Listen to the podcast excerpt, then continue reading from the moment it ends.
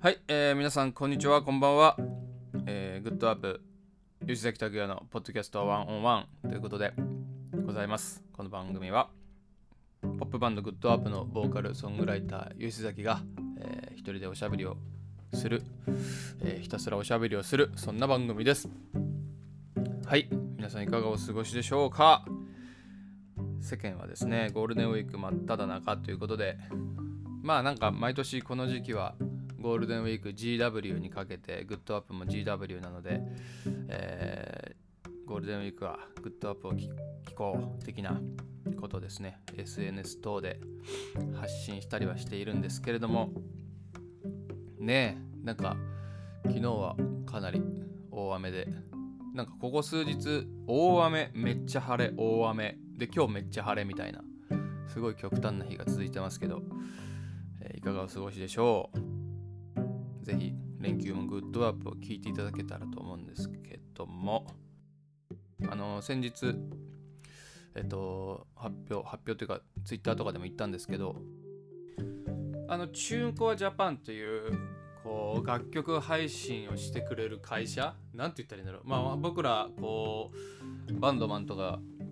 ミュージシャンとかからしたらめちゃくちゃあのー特にこの時代お世話になってる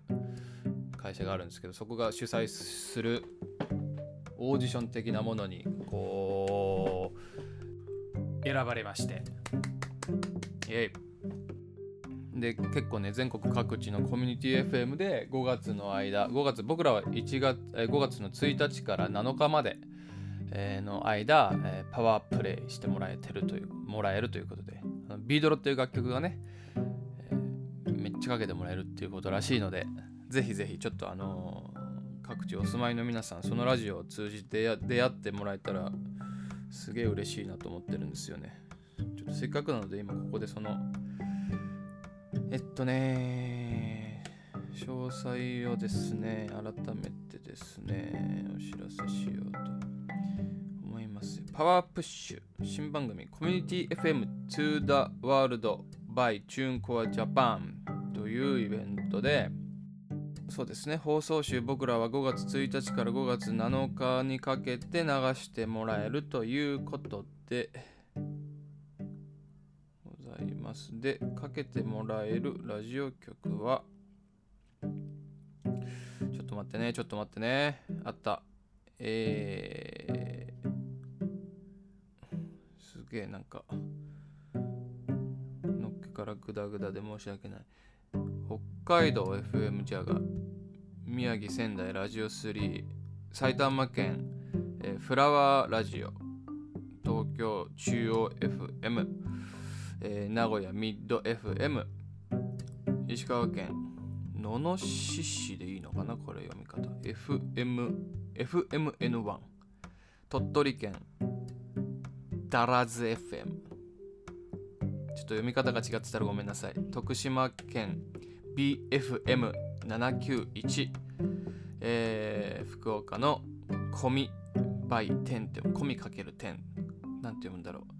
で沖縄のうるま市の FM うるまということで北海道から沖縄までですよ。うん。こんなね広範囲にわたって僕らのビートロがオンエアされるっていうのはすごく嬉しいですし楽しみです。ねやっぱりなんか本当にこういうことがあると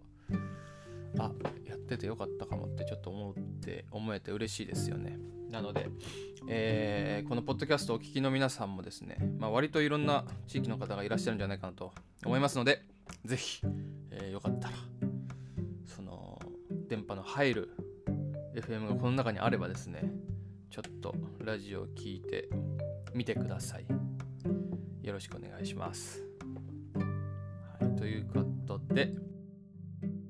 あとはそう、えーもうね、5月に入ったんですけども、そう、5月ですよ。僕が1年を通じて一番好きな月、5月と10月の一つ5月がやっときましたよ。うん。今日も割といい天気ですけど、えー約1ヶ月後、6月1日にですね、下北沢モザイクというライブハウスでスリーマンライブをやります。この間ね、インスタライブとかでももうお伝えはしたんですけれども6月1日水曜日、えー、ワルツモアとサーズデイズユースと僕らとスリーマンで、えー、ライブをしますのでぜひこちらもあのご都合合う方は遊びにいらしてください。はい。ということで以上お知らせの時間でした。ね、そうそうそう、大阪でもライブやってとかね、名古屋にも来てとか言ってくれる方がいて、それは本当に行きたいな、行かないとなと思いつつ行ってもらえるのが嬉しいって感じですよね、本当にね。はい。でですね、そう、まあ最近は暗いニュースが多くって、やっぱりあんまり元気じゃなかったですけど、うん。ちょっと個人的にもいろいろと考えさせられるようなことがあったりして、まあ、そんな大したことではないっていうかなんだろううん、まあ、グッドアップは実はもう10年ぐらい続けててでもうあのー、ねやってると仲いいバンドの中にももう解散しちゃったバンドもいれば休止しちゃったバンドもいれば、えー、その反面めちゃくちゃ売れていったバンドもいたりとそんな感じなわけですけどこの間そうやって同じくまあなんだろう割と長いこと音楽をやってる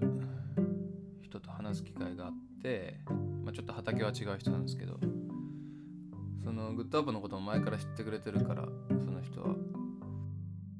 で作曲の話してて、まあ、やっぱりどうやったら売れるかとかどういう曲が売れそうかとかって話にねなんか世間話がてらなるんですよね。で、まあ、売れる曲をかけよ吉崎と。売れる曲をちゃんと狙えよと。いうふうにねアドバイスがてら言ってくれてまあそれは当然その通りだよなと反面思いつつもなんかあのー、個人的にはですね23年前ぐらいまでは思ってたその売れを売れそうなものをちゃんと意識するっていう感覚が今なんか自分の中でちょっとピンとこなくなってしまっているということがあってですね。まあその人ともそういう話はしたんだけど何が、えー、ちょっとピンとこなくなったのかなって考えた時にねまあ、やっぱりまず売れそうな曲っていうのがワードとしてあまりにもぼやけてるっていうのが一つとでうんとねと同時にやっぱりそのものを作ったり曲を作ったり、えー、そしてそれを発信することっていうのはあの常にこう人に言葉で説明することと隣り合わせだったりするんですよね。なんかあやふやな中から生まれてきたものをなんとか言語化して人に伝えていくっていうことを繰り返していかないといけない場面っていうのがやっぱり多くて。でそれ僕もそんなに得意じゃない方だと思うんですけどなんかやっぱりや続けていく中でそれその要はまあねちょっと最初はむしろ野暮なことだなと思ってたんだけど僕自身。そのなんかこうフィーリングとかで生まれたサウンドとかメロディーとか歌詞とかワードをこれってつまりこういうことがしたいとか伝えたいとかって日本語に変えていくのってなんか粋じゃないなみたいなそういう気分はあったんですけどでもここ最近は、えー、そうですね。それめちゃくちゃ大事だなと思うようになっていてでその上でさっき言ったあの売れそうっていうワードはまああまりにもあの自分は責任が持てない言葉だなとまあ、だってやっぱり自分が本当に何が売れるかをあの見通す力のある限られた人間だったとしたらもうとっくにグッドアップは日本代表するバンドになってたりするだろうしね。うん。まあこれは決して別にその多くの人に聞いてもらいたいとかあのバンドの規模を大きくしたいとかっていうことのうちの何かを諦めたっていうことじゃ全くないんですけどあのものづくりにものを作ったり歌詞を考えたりする時のこう向き合う時のメンタルの話なんですけど、まあ、当然たくさんの人に聴いてもらいたいと思いながら曲も書いてるんだけどでもやっぱりなんかこうなるべく自分の中で言葉に少なくとも自分の中じゃ言葉にできるギリギリ具体的な動機とか、えー、ビジョンとかに落とし込んでいかないとなんで自分が今それをやってるのかが本当あっという間にこう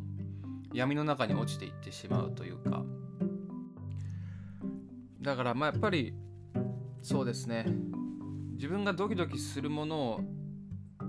作っていくことを、えー、サボらないようにしないとやっぱり続かないよなってすごく思います。思っています。なんか本当に今は例えば僕らがすでにチャンピオンみたいに売れてて日本を代表するビッグバンドででそれでファンが喜びそうなものを作ろうとかそれこそねなんか例えばタイアップが来たからそのタイアップに似合うように、えー、ある程度オーダーに沿って作ろうとかならそういう意味での売れそうなものをとかっていうあのー、マインドならめちゃくちゃわかるしそれも大事なことだなとは超思うんですけど僕らまだ全然その歴だけはまあまあ長くなったかもしれないけど立場的には挑戦者なわけで。となるとですねやっぱりね挑戦者だからこそちゃんと自分が好きなものを突き詰めていかないとあのー、まあなんですかね面白くないよなと本当に思ってます。はい。はいまあちょっとね普段こんな取り留めもないことを吐き出す場所もないのでこの場を借りていっぱい喋っております。でもやっぱりそうやってモヤモヤしだすと本当人ってえー、て言うんですかねこう奈落と隣り合わせというかまあだんだん自分で言うと曲を作ることとかでしか自我を保てないみたいなモードになったりすることあるんですけどね。まあでもなんかなんだろうそう言って言うと すごいめちゃめちゃ暗い めっちゃ暗い話みたいになってるけどそうですね。でも改めて同時にですねやっぱりその曲を作ることとか歌詞を書くこととかあとは自分で言うと絵を描くのも好きなので、まあ、要はそうやってなんかこう自分なりにあのー、ものを作ってみることって本当にそれ自体が癒しだなっていうことも思いました。うん。だからなんか音楽好きな人は本当にあのせっかくだったら自分でちょっとそのめちゃくちゃ下手くそでもいいし誰にも聞かせなくてもいいから曲作ってみたらいいんじゃないかなと思うんですよね。曲うんまあ詩とかでもいいわ。曲作るのが難しかったらポエムとかでもいいけどね。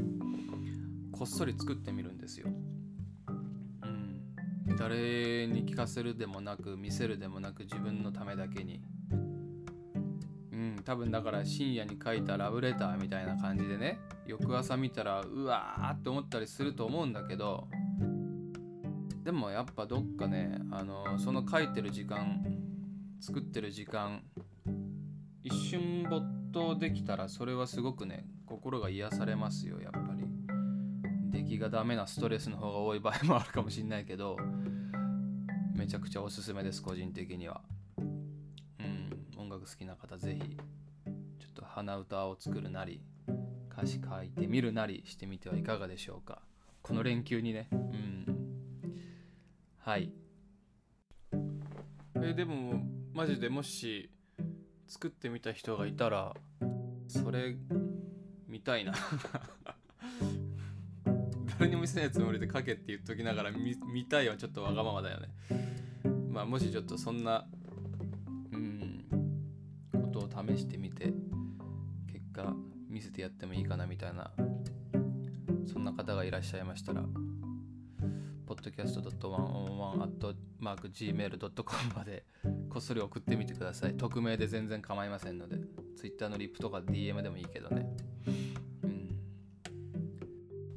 という感じで、最近僕は歌詞を書いています。はい。ちょっと早く完成させて新曲を聴いてもらいたいなと思っているので、